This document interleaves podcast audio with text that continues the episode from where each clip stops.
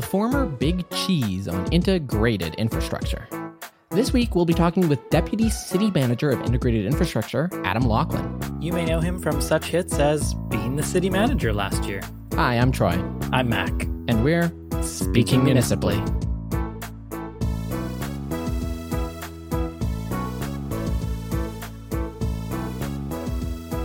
Welcome back to Speaking Municipally, episode 128, where perhaps I teased it a little big last week. I got a couple messages saying, "Oh my god, you got Mike Nickel. You're going to have such a dramatic show." S- sorry, guys, and temper your expectations next time. Come on, just come on. On to the rapid fire. After COVID previously interrupted them, the City of Edmonton's free Big Bin events are back. The events allow residents to freely drop off unwanted items that are too big for their home, like mattresses, couches, and other large possessions, without paying eco station fees. In a release, the city talked about their excitement to bring these events back, saying, quote, It's not just Edmontonians that use these events. We at the city also use these events to offload large things that we don't want anymore. This year, we're excited to have a free place to throw out our mature neighborhood pools that we stopped caring about long ago and have just been languishing. End quote. After a brief cancellation, the helicopter based program to control the mosquito population has been reinstated for 2021. This comes after councillors complained about a swarm of constituent emails and phone calls that left councillors feeling drained. Said mover Sarah Hamilton, We're hoping to take a bite out of this population. Having more of them this year would suck. From flatten the curve to bend the curve to stop the spike, Alberta's goals for controlling the pandemic have become progressively less and less ambitious. But, and I'll just pause for a moment to say, let me be clear. This will be Alberta's best summer ever. Speaking Municipally is a proud member of the Alberta Podcast Network, locally grown, community supported. This episode is brought to you by Writing is Your Nature, a live online masterclass for nature, environment, and outdoor writers created by Pandemic University and the Yellowstone to Yukon Conservation Initiative. Running from May 11th to the 25th, Writing is Your Nature was designed to sharpen your nonfiction writing through the lens of ecology and conservation. It's free and open to the public to learn from guest professors like Chris Turner, a best-selling author and leading voice on the climate crisis, and Sarah Gilman, an MIT Knight Science Journalism Fellow, who will break down how to pitch and get paid to write science and nature stories. You can register for the masterclass series at pandemicuniversity.com.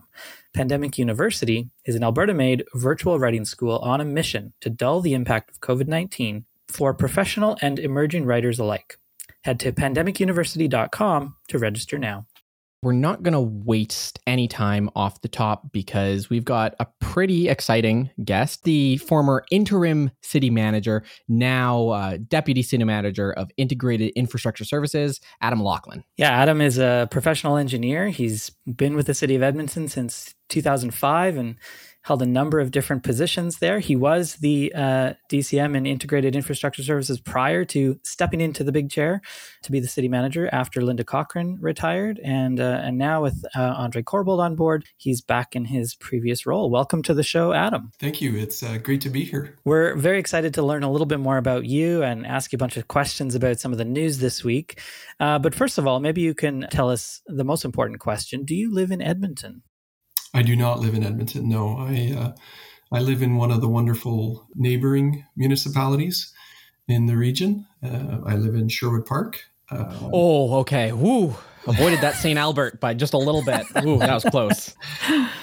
We've been out here for a number of years, um, and we have other family members out here. So we are uh, a big family group. So uh, like to stay close to them. Certainly enjoy the region uh, that is Edmonton. Well, it's a good thing we're the Edmonton region, right? yes.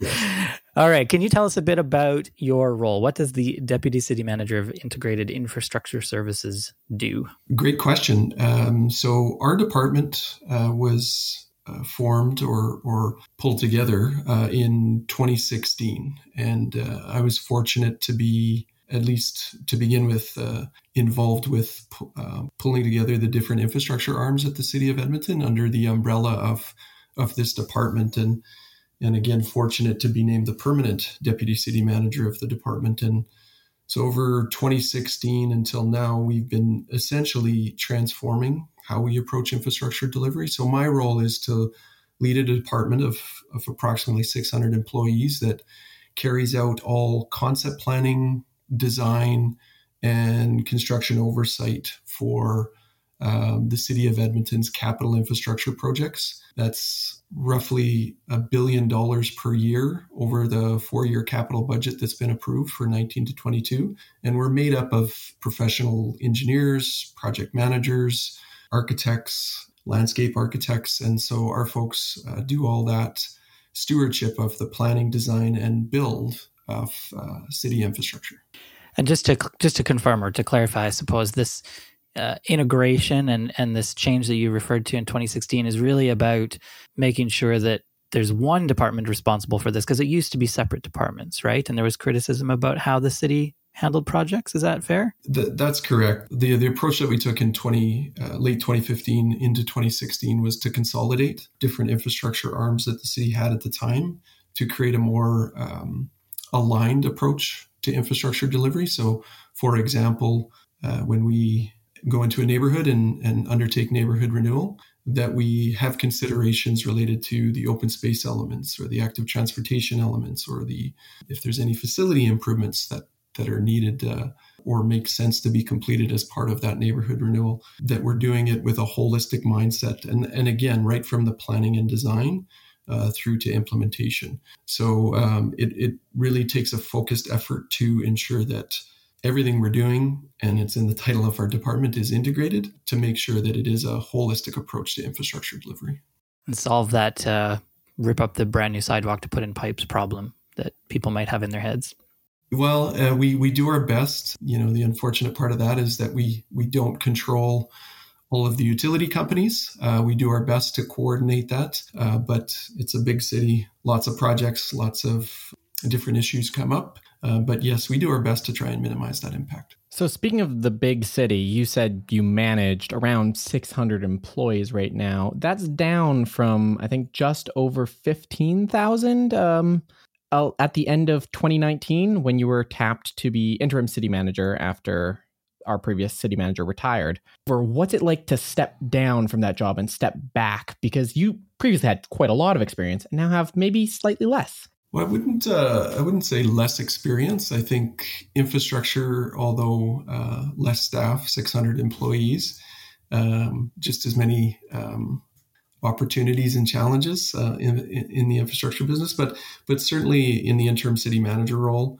you know, I think it ranges between 13 thousand and fifteen thousand employees at the city of Edmonton. It was a tremendous experience. I think when I agreed to take on the role, obviously we didn't. None of us could have anticipated experiencing a pandemic and uh, what came with it. But a very rewarding experience. In terms of coming back to IIS, it, it was about 18 months actually since I've been in, in the role as a project manager through and through. It was like getting back to the dream job. Not many folks in my profession uh, get the fortune to manage or lead a department that on an annual basis is responsible for a billion dollars of infrastructure. So it's been great coming back, and it's like uh, being able to geek out on infrastructure again, which is great. We'll talk about a couple of those highlights in a second, but I think the big question is did you want to continue that job as interim city manager? Were you in the running for um, the new city manager role, or did you step back and say, eh, choose someone else? I, I certainly considered it. And um, I think uh, one of the things, based on where I'm at in my career, I think uh, I ended up in the right spot and back in infrastructure to just allow my career to continue to grow, which is great. I love working for the city of Edmonton, and and as I said, I love uh, I love the role that I'm currently in because uh, I grew up as a project manager, and in that space, nothing better than leading the department that delivers projects. You uh, seem to have a pretty good relationship, or at least a good rapport with Mayor Iveson and, and many members of council. How, how was that experience for you? And and you mentioned some of those difficult days. I know you had the unfortunate task of telling people that they had lost their jobs, for instance, during the pandemic, and and I think you and the mayor handled that very well, as well as could have been handled. But but what was it like, you know, going through a crisis with with those elected officials? Well, firstly, I I, I, really appreciated the the trust that they showed in myself and the executive leadership team. And I think one thing that I really appreciated was the support um, that I had from council, uh, Mayor Iveson, and the executive leadership team.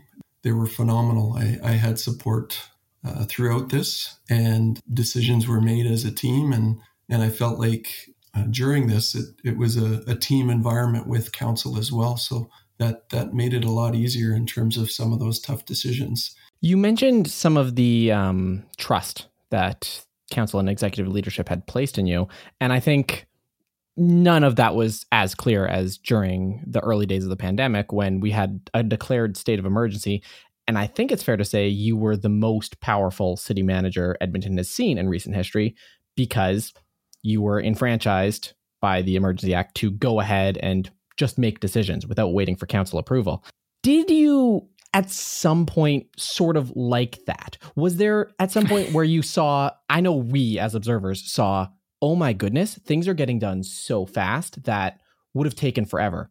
I'm thinking even just like the active transportation lanes where we closed a lane on Saskatchewan Drive, closed neighborhood streets. That stuff would never happen in regular times, just with a snap of the fingers. But COVID made it happen. Was there a part of you that really enjoyed that quick, nimble city? And is that maybe something we should pursue more? You know, considering the the state of local emergency, I think more of that was just making sure that we were doing everything in our power to keep Edmontonians safe. And so it it felt, you know, not so much like power, but a, a requirement to do what was necessary to ensure safety of Edmontonians. I think what it did highlight, which I think was true before the state of local emergency was implemented, is is just how nimble administration can be in, in decision making and very proud again of, of how our employees responded to that that call of, of thinking differently and and reimagining how we would uh, advance our work. I, I, th- I think uh, lesson learned is that uh, things come at you fast, and uh, it takes some creative thinking to to respond to that. And and I think we we showed that in spades. So since you no longer report to council, I think you can tell us the honest answer here. Do you think council appreciates that? Do you think the lesson for them was that administration can be nimble and, and make those kinds of decisions? Or do you think we're going to go back to kind of the way it was? I do believe council, mayor, and council recognize that, that administration can be nimble. I think what it's shown is that uh, through empowerment uh, and continue to be fostered through our new city manager, Andre, that we we can um, look at at issues and, and be creative around decision making. And and I think, you know, the work that we've done at the city to reduce red tape and the work by some of my colleagues, some of my DCM counterparts to really enable either business or internally from a corporate service perspective or from a citizen service perspective, they've they've all taken steps to to be nimble and, and empower our, our staff. I think council recognizes that. And over the past, I want to say uh, six months, they've they've really jumped at that. Uh, I would say our city council has. But in saying that, there's still a need to ensure that we are robust in the work that we do in terms of engagement and consultation and uh, risk and making sure that we manage risk appropriately. But uh, I think what we've, from my perspective, I think what we've seen from council is uh, a willingness for administration to push the envelope, and, and we're doing that. When you uh, were tapped on the shoulder to step into the role, how long were you expecting that you'd be the interim city manager? Because I think they delayed some of the recruitment because of the pandemic, right? That's correct. I I I anticipated that it would have been a a three to six month assignment. Mm-hmm. Yeah, it ended up being twice as long as I thought it was going to be, but uh, right. But again, very rewarding. And then we get into January, and Andre Corbould takes over. Uh, presumably, there was some handover from you to him, but I'm I'm wondering if there was any sort of key advice you offered him when he started. It's sort of sort of awkward, I suppose, to be handing your role to your new boss. Uh, actually, it, it wasn't. Um, Andre was great coming in. Uh, we we prepared a transition package for him, and I think he mentioned it actually when he was on on your show previously that uh, that was a, a, great transition package that we prepared for him. And I spent a number of meetings with Andre just walking through uh, some of the issues and some of the the the work that we had planned, the work plan that we had planned for the executive leadership team. It felt very comfortable. That transition felt very comfortable. So we're we're moving forward, and and uh, it was a pretty seamless transition. One thing uh, that stood out for me uh, over the last year in your your role there is we saw a lot of you. There was news conferences all the time. You were always at the podium on the microphone.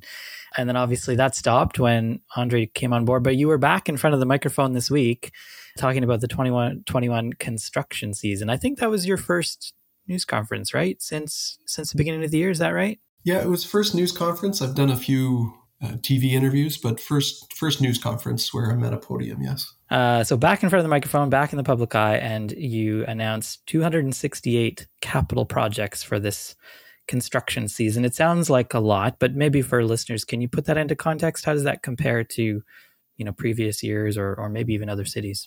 Um, from a project perspective, well, the the first comment on that is the the degree of transparency that we have around the projects that we deliver, comparing to other municipalities and it's on our building.edmonton.ca website. We provide details on uh, essentially all of our capital infrastructure projects, right from planning and design to to construction. In terms of the number, it's pretty consistent with the the number of projects that we del- delivered last year. Last year, I believe it was 280 projects. And from a dollar value perspective, on average, a billion dollars per year is has been consistent. It's it's a really ambitious uh, capital program. The 2019 to 2022 is is the largest that we've seen over my time at the city in terms of infrastructure spending. It, it's it's doing a lot. It's um, over 110 kilometers of roadway being paved, uh, 12 neighborhoods that are being renewed. We got uh, 13 playgrounds, sorry, that are, are being built new. Lots of infrastructure that's being renewed, and obviously some of the bigger projects like the Yellowhead Trail improvements, the the LRT expansion and the Terwillegar Drive expansion. We're really doing a lot to to build a great city through this program. Um, comparatively across cities, I, I couldn't comment specifically, but what I can comment on and, and speak definitively to is just the, the degree of information that we share with our citizens around the capital program and what we're working on. Any bike lanes in there? Well, bike lanes um, are are part of our, our neighborhood renewal program. So when we go through the neighborhood renewal program uh, uh, process, um, through that engagement and through uh, the active transportation plan will make bike lane improvements in terms of um, standalone. I don't believe we have any, but uh, certainly plans are underway and and as part of the 23 to 26 budget discussion, I'm pretty sure that there'll be a, a recommendation for um, the next phase of that uh, bike grid. You talk about openness in terms of capital projects, and you know, I go back to Andrew Knack's constant harping posts where he says things like overall 93% of the city's capital projects are on budget, with 79% of them right on schedule. And I think you'd be hard pressed to find man on the street that has that same perception of Edmonton's capital projects. Why do you think there's such a discrepancy between the reality of our project budgeting and planning process and the public perception of how we're able to deliver projects? To be candid, I've been trying to figure that out for a few years. Um, you know, I, I think part of it is just how projects are reported. It's easy to focus on some of the negatives and I've been in construction for years and the the suggestion or the notion that you're going to be perfect on infrastructure uh, delivery is a fallacy because you can't. When you get into construction, you're going to find some imperfect situations. You do your best to figure out how to mitigate those, but you're just not going to have 100% on time, 100% on budget. If you, if you wanted that, you would overinflate your estimates and then you'd basically prevent other projects from advancing. So the efforts that we've made as an organization, going again back to the build of the infrastructure department, we've taken significant steps to improve our project delivery and and the proof is in how we're delivering. Over 90% on budget close to 80% on schedule for 200 to 300 projects delivered in a in a year. I think the other part of this that gets lost which is to me i think the more important conversation when it when it's relating to the projects we deliver is just what we're delivering. We're delivering infrastructure for a great city the Walterdale Bridge. And I know that's always brought up as a challenging project, but the outcome of that project is phenomenal. It's a centerpiece for Edmonton now. And the neighborhood renewal projects that we do, where we we really transform our mature neighborhoods, maintain the mature component of them, but essentially rebuild the infrastructure to provide the modern amenities that you would want in your neighborhood. These are projects that really help us advance building a great city, implementing our city plan, and building a, a city that's uh, accommodating that next million. And, uh, and I'm not even touching on our LRT projects or the Blatchford redevelopment. I, I honestly, I wish folks would focus more on what we're building um, than the measures that are related to on time on budget, because the steps that we've taken to address that are significant. Not to put too fine of a point on that, but instead of listening to your advice right there, let's talk about LRT projects and the metrics for on time and on budget. um, the Valley Line Southeast LRT is 89% complete as of March, is what we've heard. And Mac and I both struggle to believe that stat. Um, is the Southeast LRT really going to open up this year? Or maybe not that stat, but just that that means that it's going to open by the end of the year. That's sure, the part yeah. that feels a little like, really? Is it going to? Convince us, Adam, that it's going to open by the end of the year. I'd like to be able to, um, but I'm going to start with this project.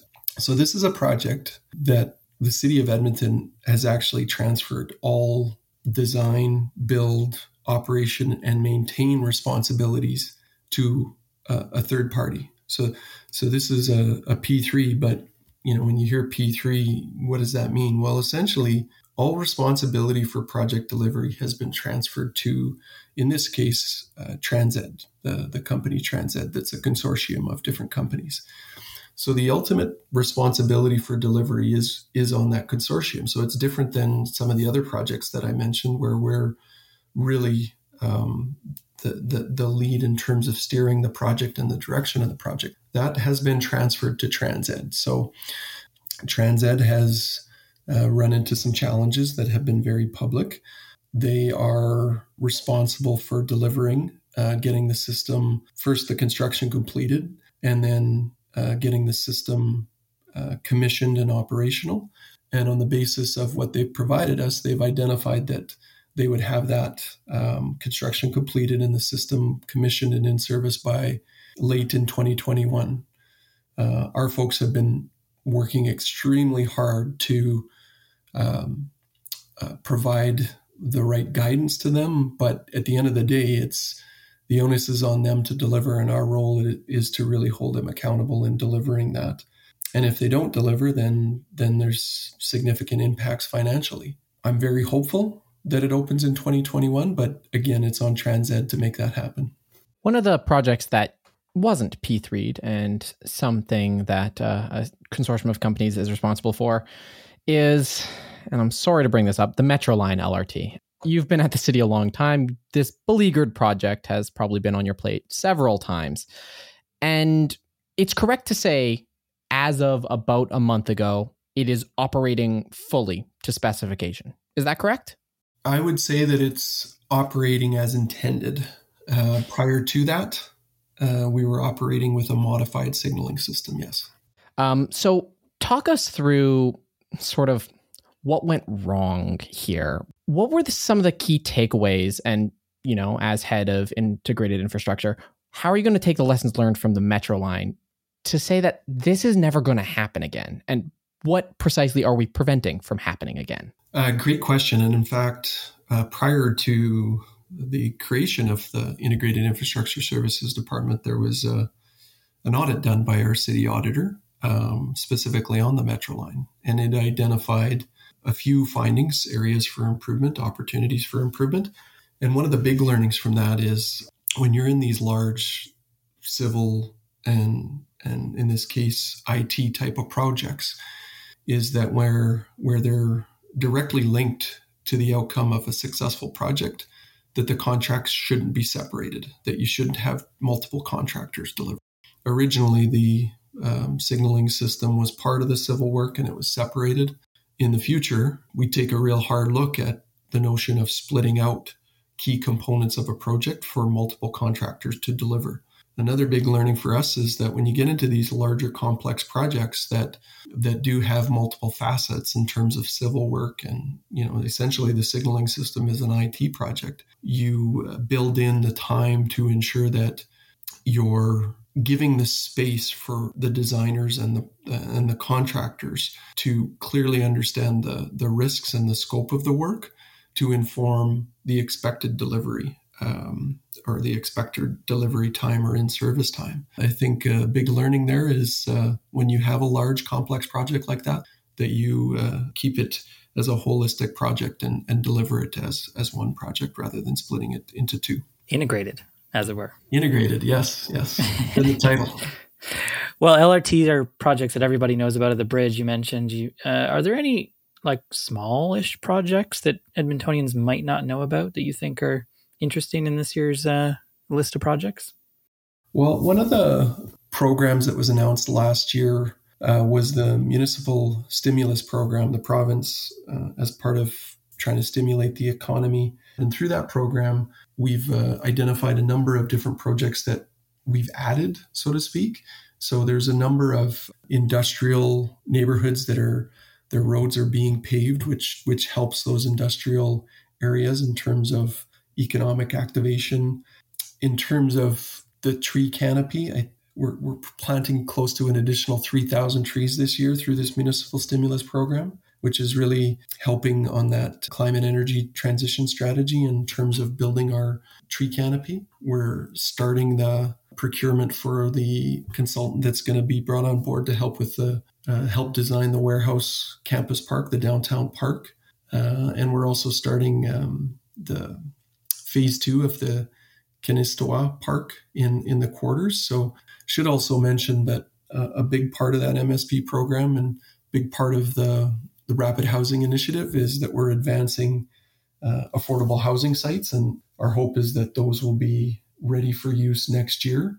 Other projects that that are exciting, the Jasper Avenue New Vision and the Imagine Jasper Avenue projects, which are really you know focused on creating Main Street on Jasper Avenue um, are exciting, and and the 105th Avenue Streetscape project is is underway as well, which also tries to create a, a balance in terms of auto, pedestrian, and cycling. So those are exciting projects, and I've already mentioned the Yellowhead, but uh, lots of work on the Yellowhead this year as well.